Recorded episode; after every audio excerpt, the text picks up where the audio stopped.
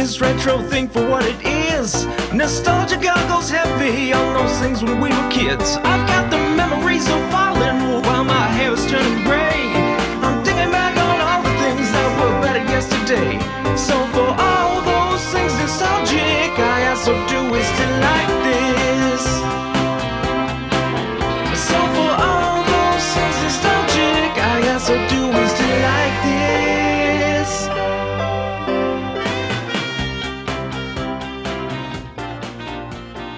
Hello and welcome to So Do We Still Like This? Rob is here for his long awaited episode, Yeah. and Sam agreed to be here on her own volition, Yeah. which I bet she has mixed thoughts about now.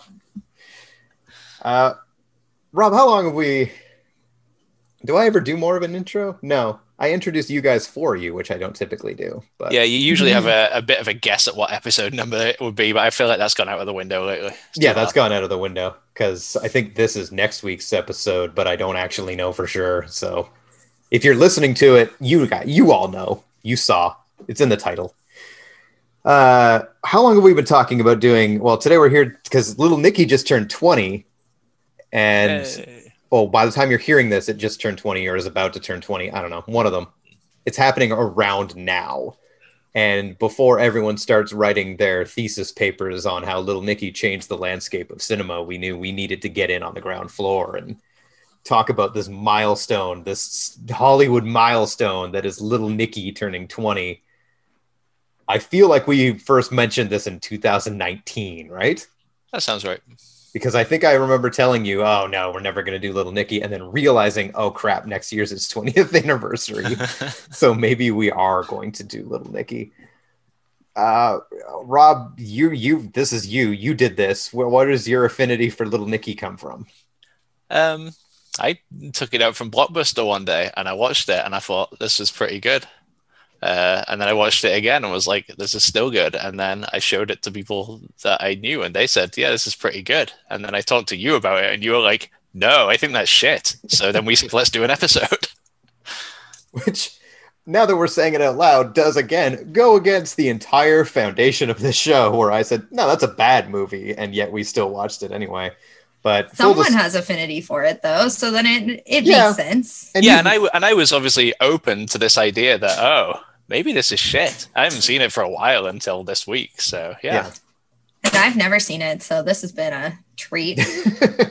I'm sure it has. Um, yeah. So me, I saw it. I thought I only saw it once in theaters, but I remembered way too much of it for that to be true. So I must have at least seen it one more time. But I definitely saw it in theaters, and remember thinking, mm, "No, thank you, no, thank you, Adam Sandler." We do get to talk about Adam Sandler, which we haven't been able to do yet, and he's a big figure in the world of cinema. hmm Uh, what's everybody's stance on Adam Sandler? So funnily enough, I think my stance on Adam Sandler is if I see that he's in a movie, I go, ugh, I'm not watching that. and Little Nicky is your exception to that rule. I think Little Nicky and everything that went before it. I like when I think of the movies that he's in that I that I like. It's probably things from either around that time or before then. Um, I think I've just been avoiding some of the more recent ones. But as I reflect on it, I'm not sure why. Mm. My Adam like so I wasn't super into Adam Sandler from SNL because I didn't watch SNL when he was big. So I feel like I missed the boat a little bit on some of his character work and I just like don't have the affinity that other people have for it because of their love of SNL and his role on SNL. So for me, like I don't hate Adam Sandler. I re- there's some SNL characters that I'm like, just just the fact that you were on SNL, Hollywood lets you do things that I imagine would just be like wouldn't even get you in the door for a meeting if you didn't have the SNL fame. Um, for example, Little Nicky. Like if a random pitched this movie, I don't know that it ever would have been made. Whereas Adam Sandler had a little bit more clout and following that you knew you'd get people in this in the theaters to see it. Yeah, I think what happened there, and I, I'm speculating, is that he was coming off of The Water Boy, which small budget made crazy money. Big Daddy, small budget, crazy money. So I feel like because Big Daddy costs about 35 million and it made 160 million worldwide. So I feel like they went to them and went, okay, what do you want to do? Like, you make us a lot of money. What do you want to do? And he said, give me $85 million to make this angel hell comedy. And they went, I mean, we're doing pretty well. Let's stay on the Sandler train. And then picture you're a you're a Fox. I think this was released by Fox studio executive, and you just gave Adam Sandler eighty five million dollars to do a comedy, and you sit down and you're like, all right, let's get our first look at the footage of, the, of our big comedic investment. And then Adam Sandler opens his mouth and starts going, Well, gosh, I don't know if I want to go do that. Imagine how terrified they must have felt in that moment. So that's where I want to come in on, on what you've both been saying here. I don't think that at its core, this is a bad idea for a movie. And I think that somebody could pitch this without necessarily being well known. And the concept could potentially be carried. I don't know that if I get Adam Sandler in a room and he's doing that voice at me as part of the pitch, I, I would maybe feel less inclined to go with it. Uh, that's not a comment on how I feel about it in the movie, but I would be more surprised if the movie was made on the back of that voice and, and that presentation. Oh yeah, I'm sticking with that voice was a surprise. That they just started shooting and he said, "I have an idea for the character." Because it only plays into the plot that one line, really, where he explains it in a way that is clear he's explaining it to the audience because he tells a character who would already know the situation, you know, oh, ever since Cassius hit me in the face with a shovel, that's my little Nicky. It's not bad. It's good. It's actually a pretty little- good. yeah. Yeah, Yeah, well I would say top top five of your impressions of anything on this show. That's pretty good Ooh. considering I've only done like four. That's so not true at all. No, that's not true. I think it's like British dude and Oh, I see what you mean. You've applied several base impressions to many, many different situations. yeah, I just basically I do you and little Nicky and Eddie Vedder. and Eddie Vedder. Oh, I'm so good at Eddie Vedder. Little Nicky. It's pretty much spot on. People are confused now. Um, oh, I guess I didn't say my Adam Sandler thoughts kind of mirror Rob's. I feel like looking at his filmography, there's pretty much the pre Little Nicky era. And then this movie seems to represent a bit of a shift. After this, he made Mr. Deeds, which I kind of don't mind Mm, but then you can really start to see after Mr. D, Eight Crazy Nights, a cameo in The Hot Chick, Anger Management. Actually, 50 First Dates isn't bad, but it's mostly around 2007. It's boo, and then yes, I'm kind of at the oh no, an Adam Sandler movie. Although we Mhm. did watch Hubie Halloween and had the same reaction that I would have had to Little Nicky if I hadn't had to watch it. Where as soon as Adam Sandler opens his mouth and it's like, "Well, hello there, I'm going to go and do that," you're like, "Nope, we are turning this movie off right now," and we did. But then I kept reading people on the internet saying, "Oh, Hubie Halloween, I was surprised by how good it was," so we decided to power through. And same with Little Nicky, it just, I don't know. Eventually, you just kind of Stockholm syndrome the situation and get used to it. I would say that you get used to it. I would not use the term Stockholm syndrome here, but yeah, I guess we'll get there. yeah. Well, yeah, it's not as bad in Hubie as when he first in Little Nicky reveals, by the way, strap in, I'm gonna talk like this the whole time. His speech impediment gets fixed in the in the end credits, and we never actually get to hear him say normal words. But well, rather Uh, than criticizing the way that they approach this, how about pitching the movie with a with a just a plot? Give us the give us the overview of what this movie is supposed to be. So Adam Sandler is one of three sons of the devil, and the devil is played by Harvey Keitel, and he is set to announce who's going to take over the, the throne of hell because he's been ruling for 10,000 years. And he decides I'm not I'm not going to I'm going to keep I'm going to keep ruling for 10,000 years and his sons T- Tiny Lister Jr., our second Tiny Lister Jr. movie on this podcast or is it is that his name? Uh, tiny, uh, yeah, I think he goes by Tiny Lister. I think his name's actually like Tom Lister Jr. Okay. Yeah.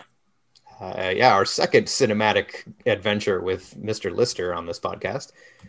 What Uh, was the first? no holds barred. He gets to speak a lot more in this one, which is nice.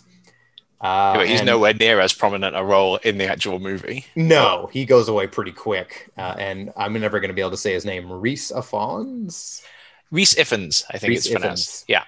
is the other son. I forget. Cassius is Lister. I forget the other one's name. I should know it. They say it a lot. Yeah, Adrian. Adrian, yeah. So they are both very much representative of the son of the devil because they're both dicks. And they figure one of us is going to rightfully get the throne. It's never going to be Nicky because Nicky's the nice kid. And the devil's decision is nope, it's none of you. I'm going to keep ruling. So they get pissed off and decide, well, you know what? We're going to leave hell, which they seem to have account- not accounted that someone might one day want to do that. And we're going to go up to earth and we're going to create our own hell on earth. So, God, it's a strangely convoluted plot. So they leave hell, which freezes the fire gates that allow souls to get in through hell. And as a result, the devil doesn't get power and immediately just starts literally falling apart, which is probably where 20 million of this 85 million dollar budget went. the Harvey Keitel and pieces effects.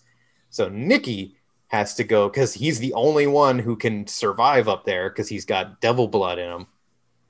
Has to take a magical flask, get them both to drink from it to trap them in the flask because they they left at the same time. They have to come back at the same time. And this See, I don't feel like these bits are part of the pitch, but I'll let you carry on. because I'm trying to. There's a lot to establish for this 82 minute movie, and at No, least but two of those all- minutes are devoted to letting me lay it out. Here's your challenge. Drink them. They have to drink from the flask, trap them in the flask, because that's going to be the easiest way to get them to come back through the gate at the same time. And that is the point. That's what Nicky's trying to achieve. He's trying to bring them back before they get to turn everybody into sinful people who will then support their rule of hell when they return on their own of Yes. their own accord. Yeah. Oh yes, that is the plan. Corrupt everybody, kill them, and then they'll all, they'll all come to hell, where they'll be ruling. I thought they were going to rule on Earth. Yeah. Yes, that is the correct reaction to little Nicky plot holes. I'm just trying to message a Kijiji person. I'm selling stuff Yeah. right now. This is All right. like not the time. Well, he's coming right now. It's already out there for him. So that's yeah, that's the basic plot setup of Little Nicky. I don't even really know where to go from here. Just both tell me why you hate it so much and I'll try and put up a defense and then we'll all go our separate ways and it'll be fine. The opening scene of this movie is Jon Lovitz in a tree Yes, let's talk the opening scene of this movie. and spying on this single mom. And then the single mom's kid kills him and he goes to hell. Which that kid's gonna find out he's a murderer, which is kind of too bad for that child. I don't think he'd be charged with murder.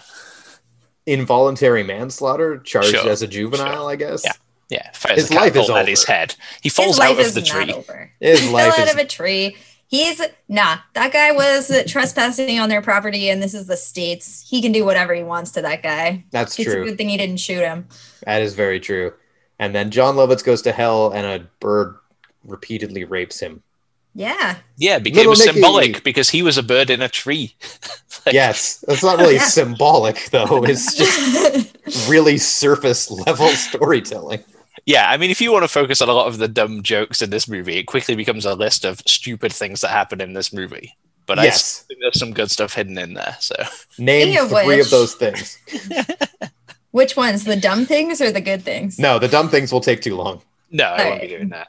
No, there's there's a lot of good stuff scattered through it. So I don't just want to list off things that I liked in the movie. That seems dumb. That's not how we really do things here. I, I despite the voice and the overall demeanor of Nicky, I think a lot of his a lot of his lines are actually quite reasonable and are funny.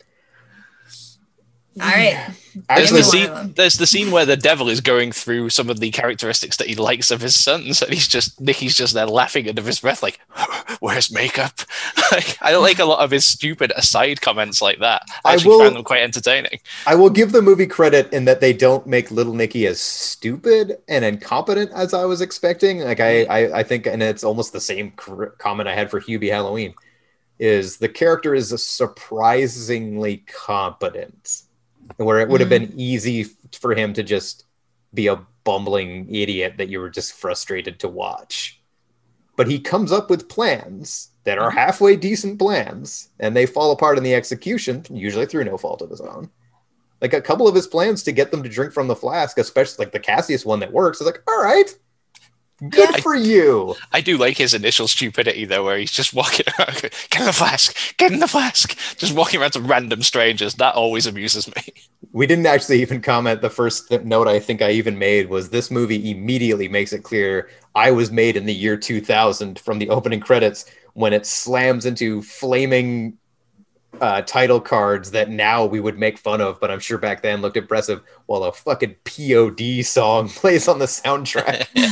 That's something else that's great about this movie. The soundtrack is actually excellent. I owned the I, soundtrack. I agree with that one. A hundred percent. I owned this soundtrack. I know that.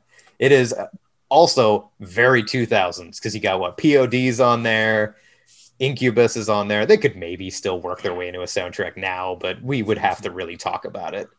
Yeah. Uh, that filter take a picture song, which I remember you really not liking, but it's in this movie. Yeah, I I was surprised when I heard it. I was like, oh, this one again. Tony Hawk Pro Skaters Power Man 5000 Worlds Collide plays for about 15 seconds to the point where it cuts out too quick, and I was kind of sad. yeah, we get a little random bit of Ever- Everlong as well. Yep. Yeah. Never what really did- kicks oh, in, yeah, like but like an acoustic version, the love theme Yeah. version, Yeah. because there's a love story in this movie, in a way, in the sense that he has a romantic interest, but uh, played by Patricia Arquette with the Adam Sandler tradition of having two names that start with V, Vicky Valerie Valerie Valerie. Valerie something. Oh, I didn't realize. I that was didn't know thing. that was a thing either. It's a thing. I, I didn't notice until again Hubie Halloween because he falls in love with someone with who's like Vicky Vivacious or something, and someone Yeah. pointed out like, "Wow, it's always VV." I assume maybe he's married to a V name, but um, yeah, she falls for him way too quickly. Um, the one Yep. thing I will give this movie credit for is people don't need a lot of convincing about what's happening. They get some pretty compelling evidence. That's true. For her, he is well. Their first scene together, she defends him against this guy who steals the flask and tries to sell it back to him. And so they have a couple moments, and then there's this whole running thing where the brothers can what's they there, there's a name for it, mind wrestle. Yeah. Yeah, that's what they say. Yeah, so the brother ta can basically little Nicky's really bad at it, so they can kind of take over his brain and make him punch himself in the dick, which I'll admit kind of made me smile. It also But- occurred to me that "punch in the dick" is a phrase that I'd never really known until this movie. When the uh, when the people at the florist say it later, you hold him and I'll punch him in the dick until he passes out. It's a Apparently, very that's North very North American phrase. Apparently that's my button because that kind of made me smile too. Dick punches are just kind of inherently funny. Uh, I was saying something about something. Oh yeah, and then she, he, the brother possesses him and makes him say a bunch of horrible things to Valerie and give her the finger, and she runs off. And then he stalks her at her apartment and shows up looking in her window. And then she maces him in the face, and he's about to fall to his death, but he can float. And he's like, "Look at, I can float. My dad's the devil." And she goes, "Cool, floating seems fun." And then they float, and then they're a couple now, and that's that. and all love. of this occurs in less than a week, right? And then at the like in the end, they're like in love, and I'm just like, yep, that's how love works. I mean, Yeah. she has massive glasses, pretty poor teeth, and she wears a carpet for a coat. So, like, I feel like any interest might be good. That's what they're At trying to portray. Yeah. At Yeah. first, when I saw like that initial scene where they meet, I was like, does she think that he maybe has special needs? Like she's kind of coming to his rescue. And I don't like, it didn't feel like from her perspective, he would be a viable candidate. But Mm. then that's, that is where it goes. And I'm just like, really? Like, and he's, he's so, childish in that he's never been to earth and he doesn't understand things. Like they get ice cream and he just like he seems like he's not all there in how he re- represents himself. And he's like ooh like what is this? And how do we eat this? And how does this work? And i'm just like what is going through her mind? But nope apparently he's a To a be fair, though, sex- when we- sexual partner. when she comes to his aid, her she tries to use very polite, meek logic to a guy who's uh, like stolen from him and probably would have mugged him if the opportunity arose and was going to Yeah. fight to keep the things he'd stolen. So maybe she's not quite all there, There either. herself. Yeah. Yeah. Um, and she just thought he was a tourist from the south, Yeah. Deep the deep South. south. Why are we laughing? I love the way they 'Cause left I the referenced the movie, that as well. Yeah, I still I still make that joke for reasons unknown. Whenever I can pigeonhole it in there somewhere, I'll, I'll- Mm. that's not the word. Pigeonhole, crowbar. That's the one I was going for. I think doesn't pigeonhole also work? Mm, No, I don't think that might mean something. pigeonhole something into a sentence that doesn't. Yeah. Yeah. Hmm. Um, yeah, I think that's just an Adam Sandler thing. He likes to have very attractive people throw themselves at him in his movies. Not to also again keep referencing Hubie Halloween, but in that one it's uh Julie Bowen, the same the, the girl from Modern Family and also his love interest in Happy Gilmore. And she spends that movie throwing herself at his character. And it's kind of the same thing with as little Nicky, where you're like, is he okay? Mm. and she, like from moment one she is just slobbering to get on get it on with Hubie and it's just weird Mm.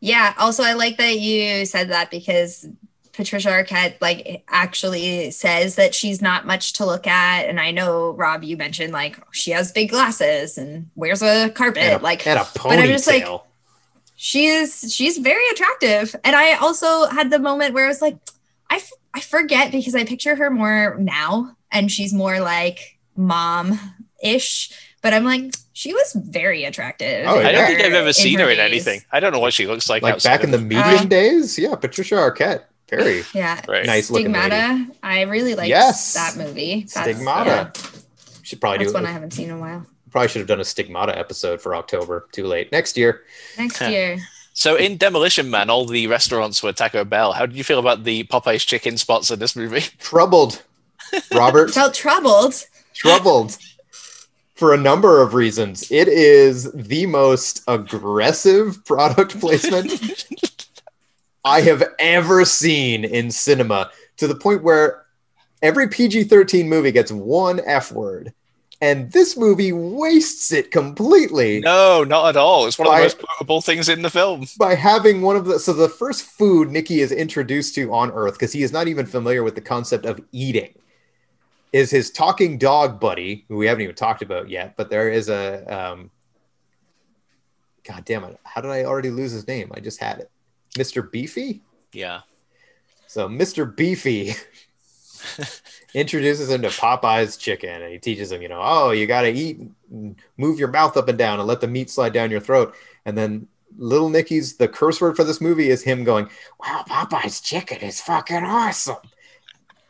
Which is something I definitely say to myself every time I go to Popeyes. So it worked. No one ever has said that about Popeye's chicken, except the people who paid them to say it in Little Nicky.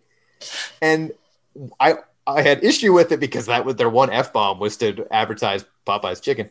But also up until that point, we've just spent hearing about how sweet little Nicky is and how nice, and then all of a sudden he just casually drops this one curse word about Popeye's chicken. Didn't make any sense. Eh, it didn't bother me No. I just felt No. like I, I am a big proponent, proponent, supporter, something of effective use of your one F bomb, and that one just fell flat. And then I thought it, I thought it was great. I will agree to disagree there. Popeye's chicken shows up continuously throughout the rest. Like it's all he wants to eat. And then at the end of the movie, when he spoilers learns he's part angel and can summon positive things, one of the first positive things he summons is a big bucket of Popeye's chicken. And then a demon says, Wow, Popeye's chicken is the shiznay. It's like, yeah all right. that one bothered me more than the Yeah. fucking awesome Mhm. i would say Because shiznay is not funny. Mhm. Exactly. yeah Is that back when the height of comedy was having? We talked about this in the Legally Blonde episode, which would have been around that time. Mhm. So I think so. This is still when the height of comedy was having white people or other people say like, "Oh, for shizzle," like, "Ah, that's crazy. He shouldn't be saying for shizzle. That's comedy." So I feel like that's kind of gets lumped in with that in my head. Um, also, in things I, I mean, this movie is 20 years old. So, little Nicky has a roommate played by Adam Yeah. Sandler, uh, Yeah. staple Allen Covert. And it's not really a big secret when you say, like, oh, the roommate's supposed to be gay. But the movie doesn't like that. The movie doesn't like that Allen Covert's character is gay. So he is the constant source of ridicule, and every time anyone refers to him, it's like, okay, there, Elton John, Liberace. There's a bunch of them. There's like five or 6 Mhm. and that's it. That's the extent of the joke. Is like, ah, you're fucking gay. That's weird. So that's that certainly did not age well. No. No, and that's not something I would have even been laughing at then, probably. Was No, it's "Yeah, this is dumb. it's very lazy. Mhm. Um, I was more intrigued by his hairline. Yeah. hairline. although he does get one of my favorite lines in the movie, which is when they have to kill little Nicky to send him back to hell, and he says, "I've Oh. always wanted to murder somebody. yeah. Take a shot?" Like, okay, that's the kind of dark humor the movie probably could have used more. and then while he's drowning him, he's like, "Damn you, Kevin Spacey! Yeah. always taking my parts." So like, all right, that one, but yeah, for the most part, that character's there just to be the source of ridicule because he's gay. And then there's also a Clint Howard character who's a dude who dresses up like a woman, and that's the punchline for that character is like, look at that fucking freak dressed in a dress. It's like, all right, well, Well, I mean, he is putting like melted wax on his nipples, is he not? In full view of anyone who Yeah. can see in the window. That's he a little bit odd. is. but there's a joke later where Adrian sees him in a crowd, and it's just a dude Oh, wearing yeah. lingerie, and he's like, Mhm. oh, that's you're not gonna see anything as creepy as that or something. It's like, okay, Mm, that stuff doesn't yeah, not as fair. the, it's not as though it's the one problematic part in a rollicking laugh filled movie but it's definitely the stuff that stood out as mm, Mhm. Mm. I agree. I'm glad that you brought it up because it did it like uh, yeah, it was just like unnecessary Mhm. and silly. What about the metalhead characters? How did you feel about them? Is that one guy's voice his actual voice? Nicky. Uh, I do not think so. he They sure are does use also it staples though. yeah he sure does use that voice in other adam sandler movies though so i'm not sure i like the other guy because i just like his voice his like Mhm. weird gravelly voice um I, they were fine again pretty one dimensional like oh they're psyched because the devil's here and they like metal Hmm. I will admit, uh, the scene where they're setting up him getting Adrian to drink from the flask involves the two of them going to the police chief, who is currently Adrian disguised as a police chief, and saying, "We know where to find Nicky." I will admit that whole scene, uh, they got me. I was like, I actually am starting to think they're legitimately betraying him, and I think that's an interesting path for this movie to go. But it, it does not go that path. Yeah. Uh, And I do like that bit where it's like, "So are you Nicky? I'll come out Nicky?" And he's like, "No, I'm not Nicky." I, I genuinely get amused by that every single time, just because of the puzzlement in his face. But you, yeah, I agree. I was like, did I miss something? Like, and I I liked the plot line. I was like, yeah, okay, that checks out. Like, they why not be uh, Judas, as they say? But uh, then I was like, I it started to come together. I'm like, oh no, I think they're messing with him. Yeah. I like that they still got the money though. That was good. They Yeah. did still, yeah, that was nice. Leads to their death. Yeah. And I guess when they get to hell, hell gives them special treatment because they base they get to stay in Nicky's old room, which is yeah. nice. It's an epic room. Yeah, It is that, an that epic was how I envisioned my room being, but I never quite achieved it. I had just like Mm. four crappy posters instead. I used to take the little posters out of the Cineplex movie magazines and hang them up, so I wouldn't be surprised if I had a mini little Nicky poster because it would have been around that time. That's long gone. I should be checking my notes. We well, there's, there's a ton of stuff that we don't have to talk about, but that we haven't spoken about. Yeah, Rodney I- Dangerfield being one of them. And just how about we comment on that in general? This does feel like, even though there is a pitch for a movie with a plot and stuff, it also feels like Adam Sandler said to a bunch of people that he knew that were famous, "You want to come and just be on set and do some things in this film." Yeah. Rodney Dangerfield is definitely one of those. Oh yeah, the the cast is pretty imp- like the so cast that surrounds Adam Sandler because you have Harvey Keitel. I don't think that would be impressive now, but I'm sure in 2000 that was a good get. Mhm. Mhm. Rodney Dangerfield is I guess he's Lucifer. He's Satan's dad. I think they refer to him as Right. Lucifer and Harvey Yeah. Keitel as Satan. Yeah. And then there's like Quentin Tarantino keeps showing Yeah. up as a blind preacher. Maybe that's it. Rob well, and when we saw Tarantino the first time, it was like, oh, okay. And then he just kept coming back, and it was Yeah. like, oh, okay, cool. he, he kicked her, he kicked around on the set for a while. Apparently, yeah. Henry Winkler comes in to get covered in bees. I will Yeah. admit this that that bit kind of worked. Ozzy, Ozzy, Osbourne shows up to yeah. to win. He, Reese Witherspoon, we didn't talk about that whole. yeah, he after the scene where uh, you think the two metalheads have betrayed him, he saves uh, Vic. I'm gonna keep getting the V name wrong. Valerie. Valerie from getting hit by a train. And instead of getting sent back to hell, self sacrifice gets him sent up to heaven, where we find out Reese Witherspoon boned Harvey Keitel, which probably wouldn't happen. But apparently, they have heaven hell mixers. And that was the only time an angel and a, the devil ever hooked up. So they birthed little Nicky. And it can be Reese Witherspoon because she doesn't age. Yeah. And then Carl Weathers shows up as his Happy Gilmore character. So that was that was nice to be like, I'm glad things worked out okay for him. And this explains why little Nicky has the inner light, which is how he ends up saving the day. Yeah, that's how he can summon Popeye's chicken. Although he doesn't really end up saving the day because Reese Witherspoon gives him that orb that she said, God gave me this, and I don't know what it is, but it's going to save the day. And so So but he wouldn't have little- known what it was without the inner light. It it just gave him that knowledge in the right moment. doesn't someone literally yell, use the orb? Probably Rob Schneider. yeah, this was back when apparently Rob Schneider showing up in every movie to go, you can do it, was still a thing we all as a society wanted. Because I was like, it was getting close to the end, and I'm like, oh, maybe Rob Schneider's not going to be here. And then he he appeared. He got his moment. thank God, right, Sam?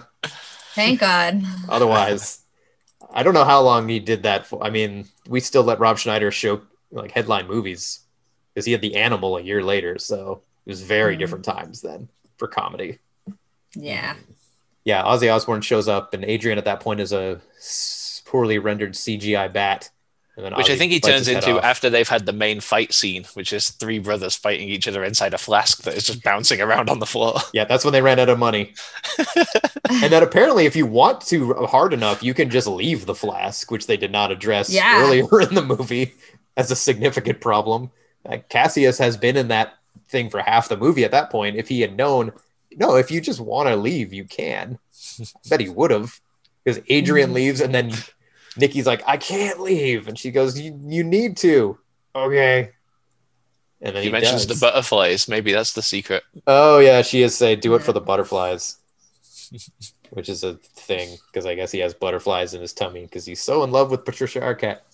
I the do end- love the scene pre-flask as well, where they have the pillow fight. Yeah. I enjoy the idea that little Nicky, for all of his like lack of, um, you know, nasty instincts or violence, he's great at pillow fighting. Yeah, boy, that's not established, but yeah, he is really good and surprisingly efficient, knocking a guy in his ass with a pillow. Yeah, I think most of the effects budget went into that and the hell set because the set is actually pretty good, and I kind of liked some of the mythology stuff they do, like the fact that when he's in Earth, he perpetually runs hot. Mhm. So, or Well, no, he, yeah, feels yeah, cold. he yeah Yeah, he runs he runs hot. Yeah, yeah, it makes sense. Like the, his heat is transferring faster than it would from a regular person. Yeah, so yeah, like he sleeps on a radiator and he's constantly wearing a parka. Rob, why does he have a hunchback and a weird limp when he got hit in the face with a shovel that affect his speech and face? I mean, depending on the angle that you hit someone with the shovel, if their spine is in line with the impact, then I don't know.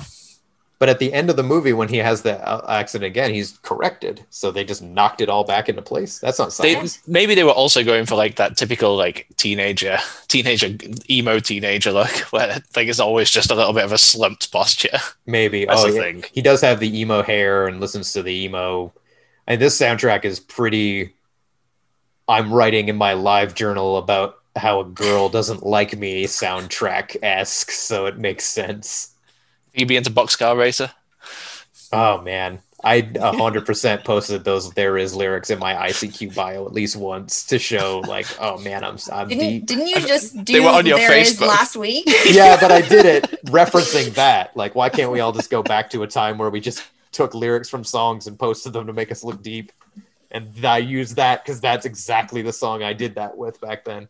That one and um, "Existentialism on Prom Night" by Straylight Run. Mm, nice. Lots of that, and people will be like, "Oh man, look at that guy! Thinks he thinks he thinks we think he's deep." No, that's Uh, not what it was. It was always like, is that a, is, is that for me? Is, is like, is that message really his way of reaching me? That was that was what that was all about, right? And then you have to play it all coy, like maybe it wasn't, but maybe. I wrote that. It was like this early internet. They couldn't look that up, probably. So, how did you feel about Nicky in general? Like the character, were you rooting for him? I feel like I was rooting for him. I think he's an endearing enough character. Yeah, I mean, Adam Sandler's classic lovable goofball. And mm-hmm. it helps that they make the the brother characters suck real hard. So by comparison, you go, well, obviously, I don't want them to succeed. I'd prefer there was no hell on earth, but yeah, I, Mhm. I think I I, also wanted. think he didn't like I, when you mentioned that they give the guy a hard time for being gay. Like he never joined in on that. That wasn't something like he. I feel like he- overall he he was like a pretty decent dude, and a lot of his like bumblingness was more because he just didn't know better. But like I, he had good intentions throughout the whole thing, and There is a terrible spin that you could put on this. I'm gonna, I'm going to put it out there as not the views of myself on this podcast, but what if he's just used to having them all in hell? What if that's what they're saying? uh, well, hopefully that's not what they're No. implying there. Um, we didn't talk about the boob Weird guy. that- Let's talk about the boob guy, guys. Yeah. Okay. Oh, that yeah. happened, and I kind of thought it was going to be over. So, like, they just like the punishment for letting the brothers go through the hell gates was they put boobs on this guy's head. And then I kind of thought that that would be the last time we saw him. It Nope. was not. They it were- was not at all. They were real proud of that joke and or makeup job. So they wanted to keep showing it. And it gets weird because they basically pawn him off on the grand the Rodney Dangerfield grandpa because that guy's like, I want to feel them boobs on this demon's head. But then he ends up boning a minotaur or something, like a hell beast. Yeah. I don't know what that thing is. And then they make children. Yeah. Lots They of that. also have that have boobs on their head because apparently that's a hereditary trait. I'm surprised he got to hang around hell anyway, because he's also the one who lets the info out that if the brother, the dad's so weak right now that if you just sit on the throne, you're the devil. So I'm a little surprised his story wasn't he's dead now, like dead, dead, because he Mm. Is, cannot the- be is there a dead dead? Is there anything beyond hell? Yeah. Hitler's butthole. You go Yeah. up it. Uh, oh yeah, that's the fate that's of a the whole brothers. other thing. is they uh they are I don't think it would really affect they're all, they're still in the flask so being in a flask in a butt doesn't really change much really but yeah that's their end. there's there's a thing where every now and then the devil's got to bring in Hitler to shove something up his butt and at the end they're like here's where you live now and they shove the flask up his butt and then Hitler goes Scheiße and we go ha ha ha except we don't No. I think uh, hell is kind of rapey.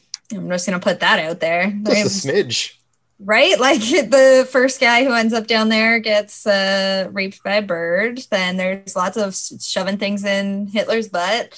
So that's a that's a choice I don't know would fly if this movie were made now. putting boobs on a guy's head and then pawning them off so someone can feel them up. Yeah. Good point. Yeah, It is hell though. It It is, is hell. But I don't know that at this point we associate like rape with humor. Like that word, there's definitely less getting away with rape jokes in this day and Mhm. age. Mhm. So I, I do feel like that might not have worked if they tried to pitch this movie now. They might Yeah. have to be more clever with their like, like I said torture. though, they definitely weren't pitching this stuff. This was all revealed at the, at the end. They're like, Yeah. we did it. Here's your movie. Oh yeah, I wouldn't be surprised if they got the money, built a hell set, got there on first day, and went, "Hmm, "What do we do with this? we need some sort of because I'm sure the plot falls apart. I mean, we already get kind of already did. Mhm. fall apart as we talked about it. Well, how do they get out of the flask to fight? Oh, you can just you can just leave. But didn't we say it doesn't fucking matter? I feel like we're holding different movies to different standards on this show, though. Oh yeah, we are. Yeah. Like, I I don't feel great that we're deconstructing the plot of Little Nicky and how it doesn't make sense. I feel good that we're deconstructing the humor that doesn't hold up. Mhm. I think Mhm. that makes and, sense. and I think my I think my argument here would be that a lot of the humor that we're talking about that doesn't hold up was never the humor that I was into in the first place. no, like and I, I think fair. I think there is half of this movie that you can take and actually appreciate and is actually quite funny and they're the bits that I like and I'll keep coming back to the movie and keep finding that part funny. I just it kind of just comes down to I did not laugh that much. Mm. Even once I got past that first scene of him speaking and went like, okay, right, I knew this going in. I knew he was doing that voice, and I'm not gonna let that break me. I just I don't know. It just didn't hit. And it's a Sandler thing that he does not dabble in subtle comedy. We Mm. know that. Jokes are going to be loud and aggressive. And if you didn't follow, someone's going to deliver the punchline. It's like a family guy thing where they're going to explain to you, like, that. yeah. Yeah. it's all very. And sometimes that works for me. It just, I don't know. Mm. If this one just doesn't, like, Billy Madison is a really fucking stupid movie but it works and i'm having trouble right now figuring out why yeah. Sounds like you're going to need to do this follow up episode and revisit some other Adam Sandler content. maybe it's just i don't know i feel like the punchlines in this one just don't land like there's the scene where he's learning about his hell powers and he turns a coke into a pepsi. And that scene goes for about a minute and a half. And the punchline just sort of that's it's just a thud. Like oh you changed a coke into a pepsi. But that was why hmm. it was supposed to be funny, right? But it was so underwhelming, it, yeah. It's i don't know. It just right? Like he was trying to do something like, work. Yeah. Yeah, And I, it not that I'm defending this movie by any means. and it's the whole over explaining the joke thing where it would have been enough for allen covert just to drink it and go this tastes like pepsi and we understand that's all he did but then the dog has to say like you turned a coke into a there's a lot of that where you get your punchline and then someone else has to follow up and say something like i don't know Mm. maybe it doesn't happen that much maybe i'm just uh, imagining that but- Yeah, there's a couple of examples. That's true. Well, weirdly, I'm still not disappointed by too much that either of you have said. So I don't know what that says about me and my my enjoyment of this film. Com- comedy is subjective Yeah. yeah. I'm surprised. Like, so you feel like it still holds up. There, you didn't look back at it and think, ah, this isn't this isn't as good as I remember it being. You're still you're still on board with this I- movie. I wouldn't go that far. I, I it wasn't as good as I remembered it being. Like it wasn't. There were moments that I was waiting for that I thought I was going to laugh at more, and then I didn't. Mm. One example being that, like I seem to remember that scene with the uh, when he's being chased being hilarious, and it really wasn't. Where he just turns the corner Mhm. and all the wheelchairs go into the bus. I remember dying at that the first time I saw it, and this time I was like, huh, that's, that's okay. And then Um, he turns into spiders, which another, hey, this movie has a budget. The effects, I mean, I, I don't want to hold that against the movie too much. It was made 20 years ago. Mhm. The effects are not good. They do not hold up. I think the set design is surprisingly good. I like his spider noise. I don't I think I, don't- can replicate it, but it was like That sounds right. Yep. really dumb. Um, it won't be the last time that I watch it. That's that's what I can say. Mm, Like It- I will definitely watch this again at some point. That's probably it for me. me too. I Fair. Me too. probably, I my wife enjoys it. I don't know. We almost got into a because we almost got into a tussle because when Borat Oh. went up, I was like, "Oh, we got to watch Borat." She's like, "No, I don't want to watch Borat. It's too stupid." It's like, well, I don't know if you can say that and then turn around and say, "Oh, little Nicky, that's where it's at." But I'm so happy that she likes it. I have someone on my side. yeah, she liked it more than me because we watched the first half the other night, and then she was like, "I'm tired, but I want to see the rest of it." And she was like, "I still like this movie." Yeah, well, like I said, I, I've shown other people this. Like I showed Melissa, for example. She liked it. So I don't know. Hmm. I guess watching it with me helps. Maybe if you'd both watched it with me and seen the bits I was laughing at, you might have been more inclined to laugh along. Or judge you more. yeah, maybe. We might have just left that situation and been like, "I like Rob less now." I feel like that happens with every episode, so that's all good. That's why I unpublish a lot of the reviews that come in before anyone else can see them. Yeah, I mean, you know, not an original conclusion, but comedy is subjective. Yeah. It's why it's tough. That's why we it's we don't do a lot of comedy on this show because it's Yeah. tough. Well, I'm quite pleased that it holds up for me at least. That's uh, that's why I'm here to see if it does. I mean, I didn't I didn't loathe watching it. It wasn't like it was an endurance. We've had a few movies on this show that were just an endurance test that if it wasn't for the having to, contractually obligated to finish it, I wouldn't have. And it's really short. It is 80, Yeah. like 81 minutes by the time the credits start to roll. So it was enjoyable enough because at least they seemed to be trying. Like they didn't, it wasn't a lazy movie per se. Yeah, that's true. It's just I found a lot of the jokes didn't hit, and maybe you need to be in a certain mood because it is a lot of Quentin Tarantino fell down, Quentin Tarantino Yeah. ran into a wall, or jokes where they reveal like, "Oh, you're not the father of the baby, your best friend is," and then it shows the best friend raising the roof next to them. Lots Yeah. of lots of lots of stuff like that, where the joke to say, "Hey, actually, you're not the father, your best friend is," probably would have been enough. Maybe we didn't need the friend raising and then he comes back later raising the roof again because that bit apparently worked so well. The stuff i did think works okay was when they start they possess the mayor so he can just change a bunch of laws. Mm. Oh, I thought that was silly. and he like changed just overnight, he made the drinking age like ten, I and thought- that just will make you go to hell. Just drinking makes you go to hell. That's that's interesting. That's i an think under interesting well underage drinking would make but it they, go it's hell. not underage drinking if they made it legal. That's a good point. maybe in the eyes of god it doesn't I don't know. Sure. But they do make a comment about like I guess it's it's more challenging to get children sent to hell. So like Mm. if you can like mess with the souls of children, you're stepping it up, stepping up your hell game. maybe they figured it that drinking leads to debauchery so if the kids were to drink they might then go on to i mean it just leads to a joke that kind of that lazy common not common the lazy a lazy joke where just having a little kid say bitches is like ah little kids shouldn't say bitches Mm. Hmm. funny Um, Dana Carvey was in that scene, and I was like, "What? How is Yeah. that Dana Carvey?" I'm also doing a also doing a silly voice Mhm.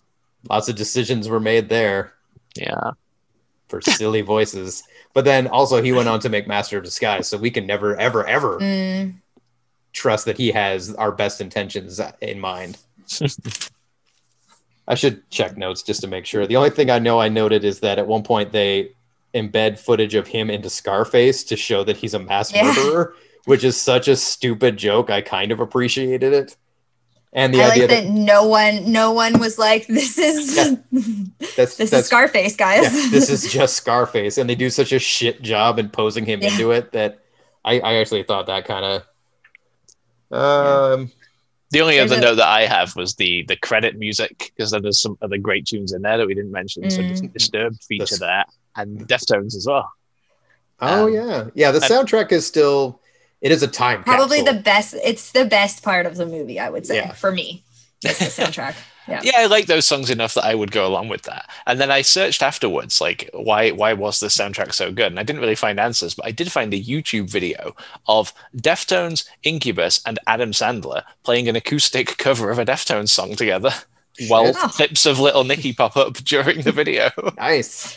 yeah, I was treat. thinking about sending it to you last night, but I thought it might be too late. so- mm. I, am having trouble thinking of a movie soundtrack that so perfectly encapsulates the year that that. I mean, obviously, I guess some '60s movies and shit, probably for sure, but it's just so 2000. Mhm. It is perfect. It's really Yeah. it's missing Korn and Limp Bizkit, and they might have been in there, and I just didn't notice. But that was really, and even in 2000, I feel like Limp Bizkit probably wasn't that key. Well, Korn's on Hmm. Korn is on one of the posters, so they're at least represented if they're Okay. not on the soundtrack. Yeah. So I don't remember seeing Limp Bizkit though. 2000 as fuck that soundtrack. um, yeah, I think I covered effects don't really hold up. That kid's a murderer. Bad use of their F word. Gay jokes, trans jokes. Soundtrack exclamation mark. So yeah. Um, I, as a parent, had a comment at the end. They say one year later, and they've got like a three year old Yes. stroller. So don't know about that, but Yeah. Devil, devil years, all good. yeah. That's what we assumed too, because wife pointed that out. Because I s- it says one year later, and I said, "Oh wow, they made that Stole a child baby. three months in, and she goes, "No, because that's not a baby." yeah. Like, oh yeah, I guess he must just age. But then the angel doesn't age at all, so why would he age accelerated? Rob, Because Uh, half breed. I don't know. and he can Yeah. breathe fire. Yeah. Um, there's also a shout out to Chris Farley in the end when they when they're when everybody gets their like this is what happened to each person. I guess Reese Witherspoon learns what was it? I forget what it was. She falls in love with her Aerobics? aerobics He's- instructor, Chris yeah, Farley. Chris Farley. Yeah. So that was so a that nice was moment. nice. Yeah. Hmm. um yeah, I think most of my I mean I have a why do SNL actors get to make whatever they want uh comment and which is another good one because you made that what's what was the Dana Carvey one? The Wayne's World. disguise one? No, the Oh, one Master- that you just oh, referenced. Master, of disguise. Disguise. Like they just let these guys the, like anyone from SNL just gets a pass to make whatever they want, whether it's good or not.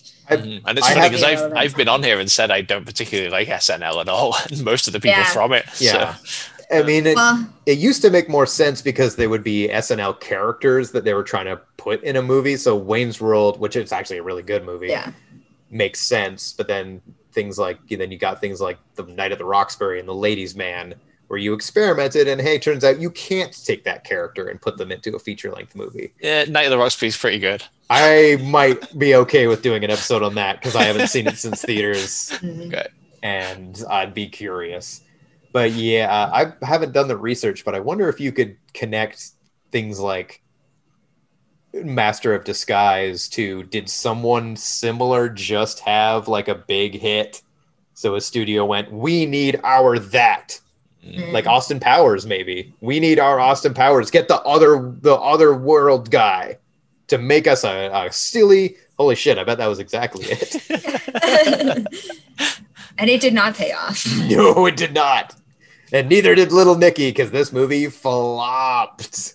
It Uh, made like forty million dollars. oh shit. Yeah, It's they a made a thing. That's all right. well. It cost eighty five. Oh, so it didn't make that like that was its like take back, but it lost money Yeah. overall. Yeah. Yes, it lost lost a lot of money. Didn't affect Sandler. He bounced back, obviously. Um, Mhm. they, they made a Game Boy game based off this movie, which is actually not bad. So there's a yeah, I saw that. I saw that it was weird- quite well reviewed. Yeah, I owned it. it's actually halfway decent. It's better than the movie. So that's rare. What do you Uh, think the Rotten Tomato score is? Oh, I already know, so I, movie. won't- I it's won't like guess. Twenty. It's like twenty, maybe even lower. The tomato meter is 22%. The audience score is 56. So even that's not great because the audience score is almost always above eighty. Mm. I mean, I'm Yeah. encouraged by the fact that more than one and two who decided to review it on there were like, this is okay. Yeah. Yeah. I guess so. Yeah, we've pretty much already given our concluding thoughts. Yeah, Sam, I it didn't so. sound like your Yeah. first viewing made much of an impression. No. Dylan thought it was funny when I said I had to watch it. He's like, all right, you ready for this? And he probably hasn't seen it since it came out. But yeah. Those Not are my- fan. Those are my favorite episodes when the spouse has seen it and can be like, "Oh God, are you sure you're you want to do this?" We've had a few Yeah. of those. Oh, something we're currently enjoying is a thing we do on this show, Rob. Uh, I've got music this time because all of my other answers are too predictable. Hmm. Like you could probably list them just as easily as I could for the things that I'm up to right now. So I'll go with music. I'll go with a band called Creeper. I don't know if I mentioned them on this show before. They they had a, a an album that would probably fall into the genre of goth punk for their first album, and they rec- recently released a second album which is slightly more anthemic in its scope. It's a little bit more rock and roll, some Bowie influences in there, but it's also kind of a concept album based around a town that's not dissimilar to Twin Peaks. So uh, yeah, it's a pretty cool listen and falls kind of in line with this movie. I think it's called Sex, Death, and the Infinite Void. That's the album title. Wait, that sounds familiar. Ah, okay. Um, so I don't remember if I was telling you in a separate thing or if I said it on the podcast. Schitt's Creek. That was just like I- a I think separate conversation. I think we were just having. chatting offline. Yeah. Yeah, we we've gotten into Schitt's Creek. It took a little bit. Like we tried it, and at the, the first season, I found I was like, "Do we like these people? Are we rooting for them?" But I like now it's really picked up, and I'm really I'm I'm quite enjoying it. It's very well written. It's a it's a good one, and and it's Canadian, so that's always fun to support Canadian media. So that's mine. We're still on season one, and we took a bit of a break because we're in the same boat. Where it's like this is fine, but Yeah, It's- I think it gets better. Do you think this is a social experiment? I think they were like, let's throw a bunch of Emmys at a show that isn't good and see how many people convince themselves that it's going to be good at some point. We had already started so. watching it before it cleaned up the Emmys. So like we were maybe on season three when uh, when it won all those Emmys. So we were already in. We Uh, didn't just jump on board because of all this, and we were already past that point where it was like, I'm not sure, and we were committed by the time the Emmys happened, and then Nice. that just made us more committed to seeing it all the way through. Mhm. that would be a fun psych. Yeah. Oh, Actually, it's shit, but we're gonna we're gonna make you think Yeah. it's awesome. it was in the name, you dum dums. Come on.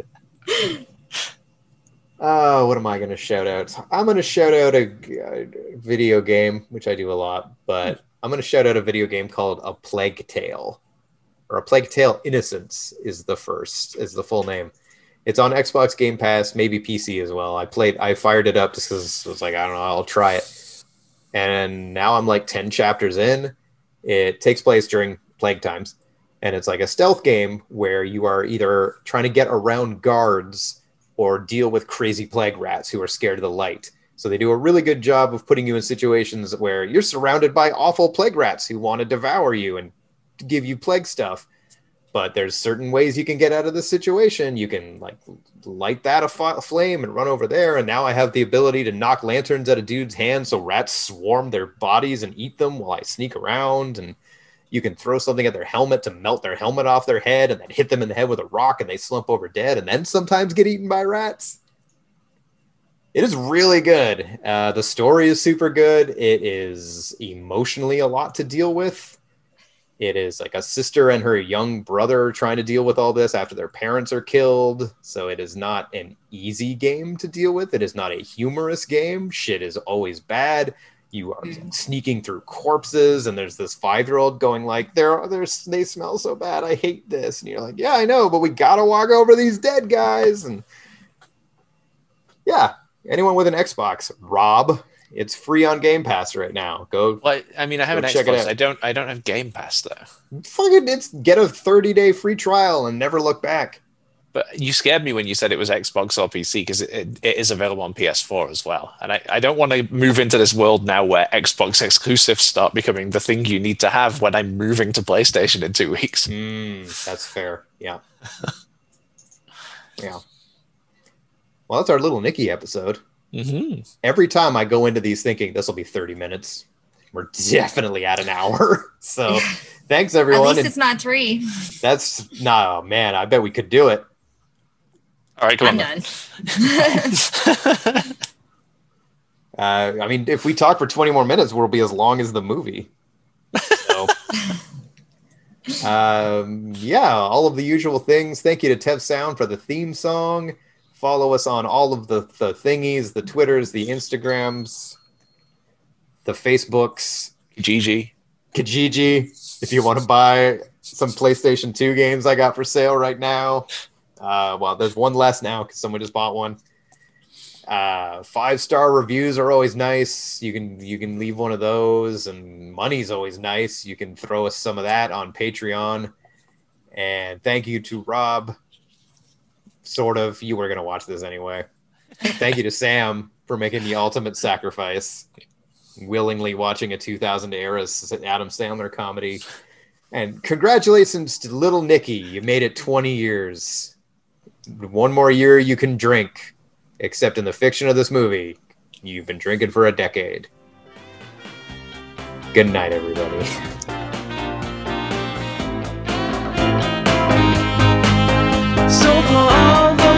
nostalgic. I am so doing sit like this.